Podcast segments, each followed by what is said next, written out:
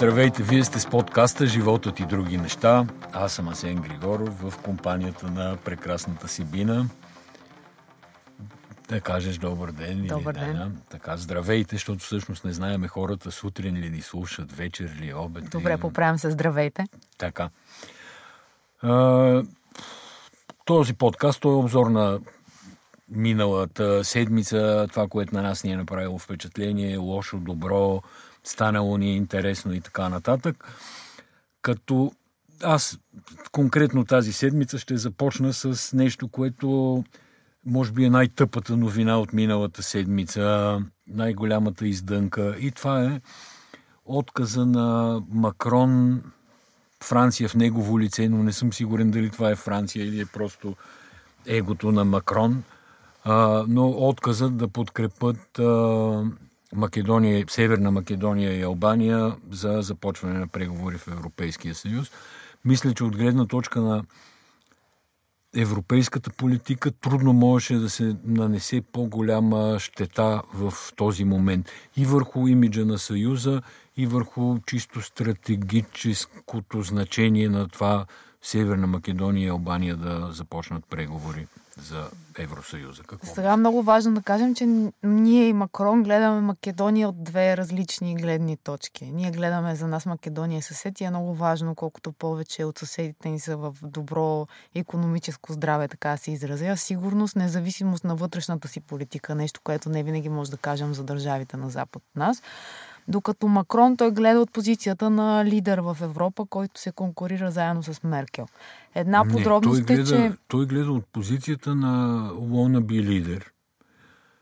Нали, очевидно е решил, че с отпадането на Великобритания и това, че Меркел е обявила вече края на кариерата си, нали, нейният авторитет по естествен начин започва да спада и той е решил сега, че ще стане европейската политическа звезда. Добре, тук мога веднага да цитирам едни данни, които ги бях подготвила по принцип за по-късно. Те са измерване на Pew Research Center, който мери любовта на европейските държави.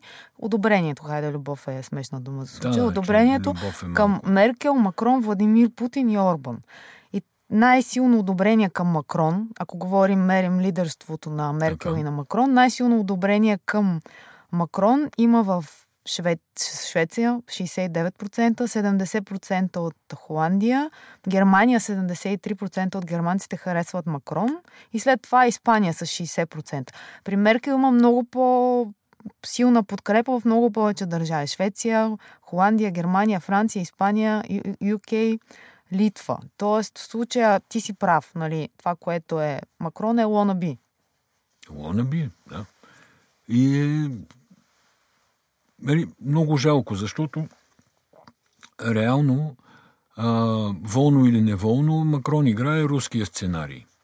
То е разделянето на Балканите, а, засилването на руското влияние вътре, което би могло, тя не съм сигурен дали ще стане, предстои да видим, но един такъв отказ би могъл да върне Македония политически обратно. Тя наистина направи а, всичко, което се искаше от него, от нея, от, нали, от а, страната като такава, за да някакси заслужи а, започването на преговорите. Под заслужи, разбирам.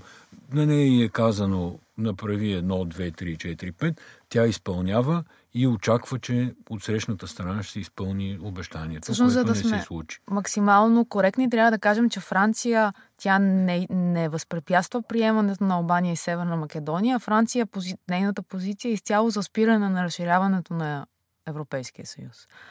Което е още по още не, по той извади някакъв друг аргумент, че Европейския съюз не бил готов за преговори, трябвало да се сложи по... Да, но, но той иска да се промени цялата методология, по която държавите са се готвили. Тоест това, което ти казваш, те са поставени условия към Македония, тя е сменила името си, това, което се прави с България, а, двете ко- комисиите, изчистването на някакви спорни въпроси. И сега изведнъж Франция казва, че а, Македония трябва да покаже напредък в съдебната си система, в корупция и тем подобни неща, които не че не са важни, но от тях зависеше датата. В случая говорим, че те спират въобще започването на, на преговорите за разширяване. Само, че нещо важно, когато България Макрон трябваше е да влиза, Нелеп комичен образ в Европейския съюз. И това, че той се опитва да, да води, общо казано, политиката, да лидира в Европейския съюз, пренася този фалши комизъм върху, цяла, върху целия съюз, върху цялата организация. Като цяло политиката на Франция от преди Макрон е да не подкрепя разширяване. Точно когато ставаше дума за България и страните, които се разшириха тогава с България, Франция беше за, нали знаеш, тогава се говореше за Европа на две скорости, за... Продължава да. да се говори, само че Макрон го нарича по друг начин, нали, за да не приема... Французите винаги да са го наричали по друг начин, но има и нещо друго, което а, е важно, че това се случва малко след като а, кандидата за еврокомисар на Франция не беше одобрен. До момента са отхвърлени три кандидати за еврокомисари. Единия на Унгария, Интересен факт също е, че Унгария трябва да отговаря за разширяването. Другия беше на Румъния, отхвърлиха кандидатката и на Унгария и на Румъния заради несъвместимо с поста, конфликт на интереси. А румънката трябваше да, за много интересен ресор, голям ресор, това е транспорта. Транспорт, да. да. И тази, която беше френската кандидатка, тя се казва Силви Голар. Тя преди на 10 беше отхвърлена. А, на второ гласуване при това. И всъщност а, се смята, че Макрон малко или много си връща и на страните от Източна Европа, които гласуваха срещу нея. Това искам да кажа. Да, но е тъпо да си връща. В смисъл всичко, което прави е тъпо. От моя гледна точка, разбира се, може да има много други гледни точки, много по-задълбочени политически анализи, които могат, да се направят, но страшна греда. А, и сега, давам си сметка, че като започваме да обсъждаме политика, все по-често Ами прилича да, като да обсъждаме някакво фрик шоу, нали, защото следващата тема, която ще поставя е едно писмо на Тръмп до Ердоган. Не ти ли хареса писмото? Писмото страшно ми хареса, особено ако беше част от комедиен сериал. Като политическо послание не можах да повярвам на очите си. Реших, че е някакъв майтап. Почнах да търся а, потвърждение от официални източници. Между все по-трудно остава да си ориентираш кое е фейк нюз. Дали, а, да кажем, Тръмп е нарекал президента на Италия Моцарела, защото да не го нарече. Това е фейк да. нюз. И писмото също би могло да е фейк нюз. То е нивото е на... Да, обаче и моцарелата, и, т.е. моцарелата си права, нали, съвършено а, ясно може да е истинска новина, защото познаваме Тръмп, политическата му култура, маниер, навици и така нататък. Както и обратното писмото може да е фейк, обаче то е... За съжаление не е фейк. За, за, за, за съжаление не е фейк. И показва някакво ниво на разговори между политически лидери световни, от които зависят много неща. Е, в случая трябва да кажем, че не сме чели отговора на Ердоган, но накратко писмото на Тръмп е не се прави на мъж, не бъди глупак. Ще ти се обадя. Ще ти се обадя по-късно. Да. Придружено с, с подписа, не. не, придружено с подписа на Тръмп, който може би другия път да поканим психиатър. И графолог. И графолог да направят а, някакъв анализ би било страшно Добре, интересно. но какво казва в това писмо реално, реално Тръмп? Той го заплашва, а, заплашва Ердоган, споменавайки... Смятам, че писмото е част от театрална пиеса. Ако трябва да съм честен. Най-вече с изтичането му е пълно доказателство, че е театрална да, пиеса. театрална пиеса е а, това какво и как да казва... стане в Сирия, има някаква договорка, вероятно, между Тръмп и Путин, в която в последствие Ердоган участва като, нали, като един от а, трима играчи. А, това, че американската армия се изтегли от северна Сирия, нали, дори да е Тръмп, не мога, не мога да допусна, че е случайно, тъй като Америка, знаеш, страна, в която институциите са много силни, президента сам по себе си трудно мога да вземе самостоятелно подобни стратегически решения. А, така че цялата история ми излиза много, ми изглежда страшно подготвена. Сега на 22 разбира се, Ердоган ще се среща с Путин и тогава вече ще се реши какво ще се прави. Те уж постигнаха а, временно примирие и прекратяване на огъня. Оказва се, че изобщо това остава само на хартия и в новините. Нали, турците си а, изпълняват а, въздушни атаки и артилерийски огън. На терен не е много ясно какво се случва. Така че там е също тотал щета, нали, както и Макрон и това, което се случва, не може да спадне към добрите новини в никакъв случай. Да, исках само да кажа, че пиеста на Тръмп, тя си има име. Той си го направи мото на предизборната кампания Make America Great Again. И той си играе по тази линия на е, ефтини послания, кратки изречения, които са дъвка за масите. Да, Сега да... той споменава едно име, което в това писмо е интересно. Това е пастор Андрю Брансън. Това е един пастор, който живее 20 години в а, Турция и когато стана опита за преврат срещу Ердоган и подгониха всички които са така наречените гюленисти. Той беше арестуван и три години или две години, близо три години стоява в затвора между Америка и Турция. Да, имаше за връзки много... с а, именно с кюрдите, да, партия, партия на свободата и с а, Фето, Фетула. Фетхулах. Фетхула. Гюлен. Гюлен. Да. Така. Като а, имаше и економически санкции, тогава всъщност а, се въведоха мита за алуминия и за стоманата при търговията с Турция. Те бяха много високи, след което бяха намалени и накрая той беше освободен.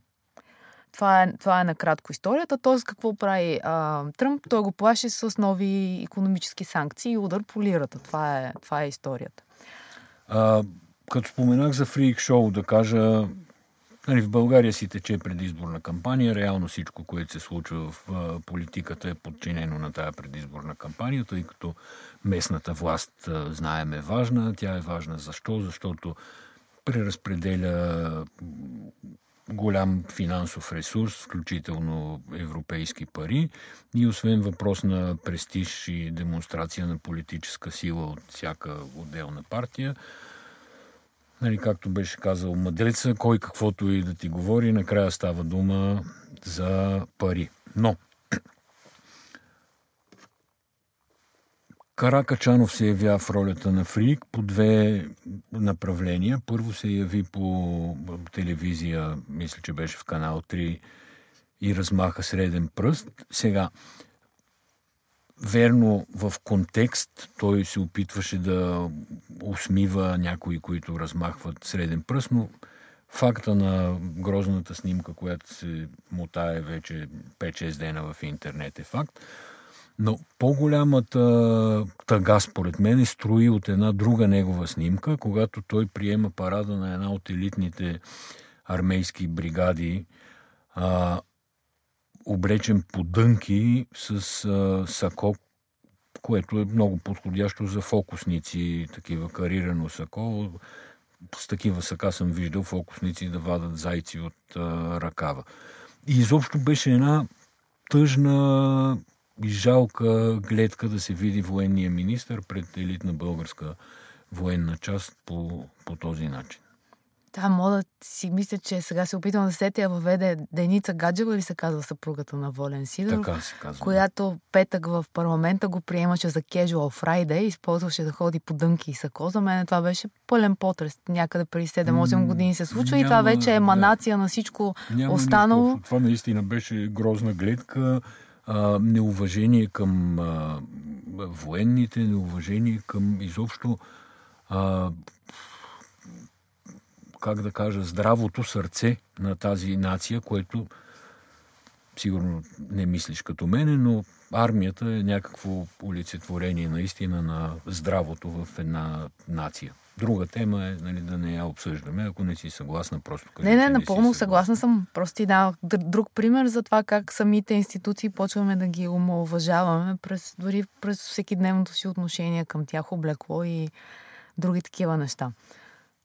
И да се върнем пак на постановките, нали, като минахме през... А... Искаш да минем през един цитат за постановките, Кажи. който се вързва. В историята на всеки народ ще се намерят немалко страници, които биха били великолепни, само ако бяха истина. Това го казва, това го казва философа Дидро, който всъщност ти може да обясниш, той е главният герой на постановката, за която, която гледахме през седмицата, която ни хареса Развратникът се казва. Развратникът в театър София. Постановка на Стоян Радев. Сега, тук трябва да се каже, че ние не ходим всеки ден на театър, даже не ходим всяка седмица, може би не ходим и всеки месец. А по-ясно казано, аз не съм особен а, познавач и фен на това изкуство. Отидохме с приятели. А, миналата седмица чудех се, нали, т.е. молех се така тайно на Господ постановката да е къса, нали, да не е много прекалено глупава, за да мога все пак да издържа, да не да побегна на антракта. Но всъщност постановката беше страхотна, изключително да, забавна, точно. много смешна, много лека за гледане и, как да кажа, еманация на на едно забавление за два часа, не натоварващо, без да те ангажира с някакви размисли за живота, политиката. Да, аз мисля, че заглавието на пиесата много добре отговаря и на сюжета на пиесата. А, в главните роли Риней Константинов и Лилия Маравиля. Иначе аз бих отличила много как играха Симона Халачева и София Маринкова. Това бяха двете млади девойки с много лекота и така както аз си представям съвременния театър. Аз също смятам, че двете млади девойки, значи може би да кажем, който не го е гледал, има Uh, Ириней Константинов, който играе, играе ролята Дидро. на философа Дидро, който е похотлив, има жена, има там Лилия Маравиля е така. Която го изкушава. Да, кандидат-любовница, която го изкушава. И двете млади девойки, едната е... А, Симона Халачева му е дъщеря. Дъщерята, а другата е... А София... Това беше семейна приятелка да. някаква се явяваше. Но наистина двете момичета играеха страхотно, много модерно, много леко, а, много нетеатрално в, добри, в най-добрия смисъл на тази дума. И ако ви се ходи наистина да се посмеете и да се позабавля... позабавлявате, да отидете, препоръчвам горещо. В а, плана, който сме си направили за този подкаст, сега виждам 10 нови километра по Хемус. Минахме ние по тия 10 нови километра Хемус. Хубаво, заобикаля се Ябланица. Ако някой пътува по Хемус и разчита на оная прочута, на ония прочут шел, в края на досегашната магистрала да зареди, да знае, че вече няма да може, защото магистралата всъщност я а, а, прескача. И ние с което какво да кажа, че е хубаво да има магистрали, да, разбира се. Че се радваме вече на 10 км. Както е хубаво да е слънчево, топло, да сме здрави, щастливи, красиви и богати, всичко това е хубаво. Както казали японците, България трябва да е много голяма, след като пътувате 8 часа с влака от София до Варна. Така е. Но едно друго нещо искам да кажа. Ние пътувахме, за да стигнем до Центъра на България. Да, до Габровския Балкан и близо до географския център на България. И да кажа за втори път впечатлението си, че от Севлиево до Габрово и околните села за мен е изненадващо какво? Богато, красиво, чисто, приятно и подредено. Да, Там... имаха бордюри, при това равни бордюри, маркировка на улиците, чистаха а, Малко листата. като някаква друга България, която поне аз до сега не познавах. А, самите два града Севлиево, Габрово и нали, прилежащи терени около тях са станали някакъв тип економически, индустриален по-точно клъстър. А, очевидно има хора с прилични заплати, тия хора потребяват, нали, съответно. Да, обаче смешното е, че когато се прибрахме и отворихме новините, ти прочете новина, че в Севлиево можело и да не гласува до сегашния кмет заради лошата инфраструктура, което всеки, който е стъпвал там, трябва да се изсмее. Да, аз се изненадах, защото всъщност ако има нещо видимо хубаво веднага в Севливо, това е инфраструктура. Да, с което нали, не казваме е... за кого се гласува. Това си е въпрос на, на личен избор. Разбира се, става дума за фактите и много често журналистиката отразява събития без да ги е виждала. Тоест много често се случва някой, който не е стъпвал в Севлиево, да пише нещо за Севлиево и това веднага да, се набива нямам на очи. представа и ти предполагам нямаш сегашния кмет дали е добър, лош или такова, но да кажеш, че инфраструктурата в Севлиево е лоша е Значи никога да не си стъпвал там. Просто това е един от малките градове, от малкото градове с хубава инфраструктура, които съм виждал напоследък. И за да запазим традицията. Е, само да? да довърша. Значи, покрай е, този е, индустриален клъстър и нали, този богат е, район на България, се сетих да проверя откъде ще минава всъщност магистрала Хемус. И тя няма да минава покрай Севлиево, а ще минава чак горе покрай Търново. А, което означава, че този район, Севлиево-Габрово, а, няма да има пряк достъп до новата магистрала. Не, че това ще стане много скоро по принцип, но чисто стратегически. Нали? Ако аз трябваше да решавам, щях да реша магистралата да мине там. Именно заради многото индустриални предприятия, многото чужди инвестиции в чисти производства, в модерни фабрики и така нататък, отколкото да ходи чак до Търново. Сега тук някой от Търново, като ме слуша, сигурно няма да е доволен, но общо взето пътищата са економическа категория и като економическа категория тази магистрала смятам, че е по-добре да мине отдолу, а не отгоре към Търново и с това по магистралните въпроси. Аз не, не, за малко да, да забравим един страшно магистрален въпрос и това е оставката на Боби Михайлов.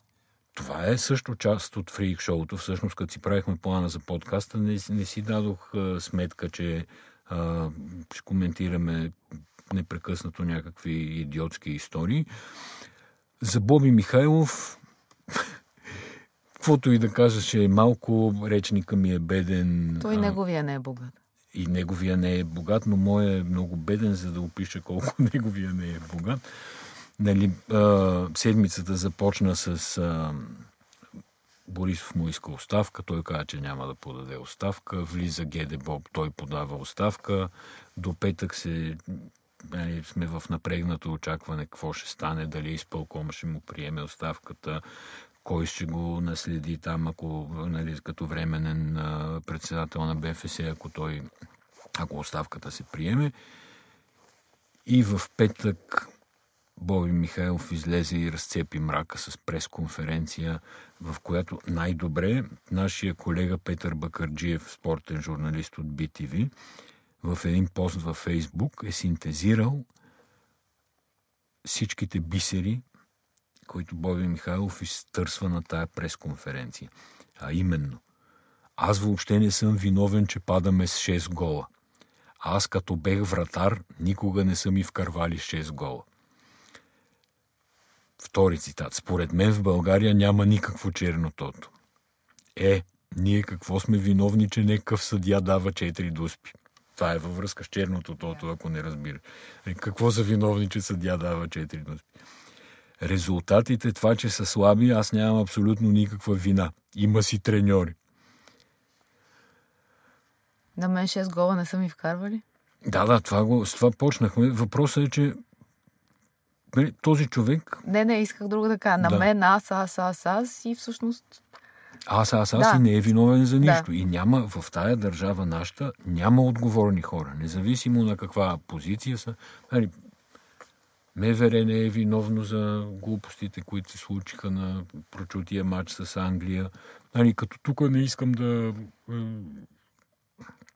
не искам да влизам в а, идеята, че България е расистска нация. Това беше някаква раздуха на истерия и от английските медии. Не съм много наясно точно с а, каква цел. Само трябва да кажем, направи. че понеже случайно видяхме агитките, докато отиват към стадиона и после да се връщат поради локацията, на която се намирахме, те отиваха охранявани от ужасно много полиция и се върнаха преди матча. Ние въобще представяхме какво се е случило на стадиона, следяхме резултата само като а, голове. Но това е доказателство, че наистина става дума за някаква постановка. Но постановка или не, тя фигурата на Боби Михайлов от тоня клип, как танцува насам, за мен е страшно страшно комична, но това, което ме очудва повече е в момента са почнали някакви медийни вайкания, как няма кой да наследи Боби Михайлов и видиш ли преди бил батето, ето сега Боби Михайлов, т.е. някаква има градация напред, нагоре. Обаче сега кой ще да се навие да заеме този пост? Аз бих пост? казал, че и батето и Боби Михайлов а, злоупотребяват с алкохол. Злоупотребяваха, нали, батето, а Боби Михайлов още злоупотребява с алкохол и това някакси си приема в а, тия среди като нещо кул. Cool. Нали, той пие много, а то не е окей. Не знам защо го казвам, ама като се сета за футболния съюз и само... И на здраве ми ти е, да, да само кажеш, на ли? здраве ми идва. Включително клипа, който ти е, цитираш с удивително бързия танц с ръце и крака, който Боби Михайлов демонстрира в него. Да, завършваме така. вече. Само с едни числа да завършим, ако искаш. Еми, И да спазим традицията кажи с сериалите, Числата, да. Кажи числата, аз ще кажа... Добре, щом ще почва с числата, аз да кажа, да завър... така, финала на фрик шоуто да завършим с пак с цитат от Боби Михайлов. В България никой не харесва успелите хора, а аз съм доста успял човек. Еми, хубаво е човек да има самочувствие. Въпросът е, нали, за какво го ползва. А, нещо от седмицата, с което смятаме да завършим и да спазим традицията за сериали, както казах. Това са Netflix са извадили малко данни за това техните собствени продукции, които те продуцират, от колко милиона зрители се гледат. Абсолютно няма изненада. Stranger Things е най-гледаната продукция на Netflix. 64 милиона зрители. Umbrella Academy 45 и нещо, което аз гледам в момента всяка вечер. Money Heist 44 милиона гледания. По принцип, стриминг услугите много рядко вадят някакви данни. Там конкуренцията е много голяма, Да, ще нормално. да питам каква е новината всъщност в това. Новината в момента за мен е лично е ам, как се казва, ранкинга на сериалите. Като между първия и втория и третия разликата е 20 милиона. Втория и третия са много близо 45 срещу 44 милиона, а първия е, ги води с 20 милиона. Stranger Things е някаква за мене ам, нова вълна. Тя е свързана с... Виждам, че покрива няколко възрастови групи. Например, ти го гледаш и 10 годишната дъщеря твоя и моя, де. и тя го гледа. Да, аз го гледам, защото съм леко инфантилен и обичам такива малко хорър, малко фентази филми. Аз мисля, че нишата на леко инфантилните възрастни е доста голяма и ако съм продуцент, бих заложила на нея. Окей, това беше животът и други неща. И живот имаше и други неща имаше. Май за всичко говорихме. Чао и до следващия До следващата седмица.